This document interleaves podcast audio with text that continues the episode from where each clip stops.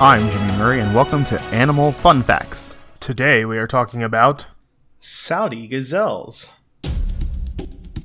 The Saudi gazelle, or Gazella saudia, nice, is an extinct species of gazelle once found in the Arabian Peninsula. Its extinction was due to hunting by humans in its native lands. It was declared to be extinct in 2008, around the time of the emergence of the iPhone, but it is likely to have disappeared before then. Looking at you, Steve Jobs. The Saudi gazelle once lived in gravel and sandy plains with acacias of the northern and western Arabian Peninsula from Kuwait to Yemen, with most of the records coming from western Saudi Arabia. It was found singly or in groups up to 20. That's kind of sad. That makes me sad for the one Saudi gazelle that was hanging out by itself. Although that's what I did in, um, what's it called? High school. Yep, that's the one.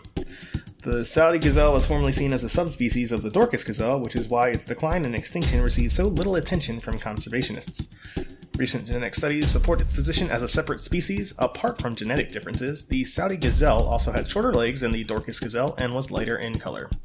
The species was always rare and declining due to excessive hunting. It has not been seen for a few decades and was declared to be extinct in the wild in 1980. Aww.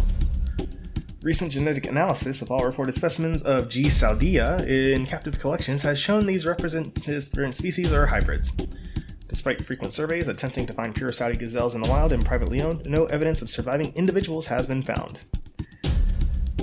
I'm so sorry, I'm very sad. The Saudi gazelle was officially declared extinct by the IUCN in 2008.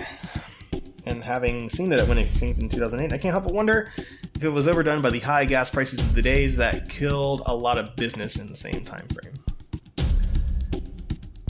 I think I really want this to be a video show moving forward. Please tweet to us and get to us on Facebook if you would like to see and hear these animals. Thank you. Talk next week. Don't forget to tell your parents to send us their suggestions and yours to at the Jimmy Murray on Twitter. Thanks for listening to this show, and don't forget to listen to our other shows, the Kid Friendly Joke of the Day and the Dinosaur Fun Facts. Keep learning. End credit theme is Winner Winner by Kevin MacLeod of Incompetech.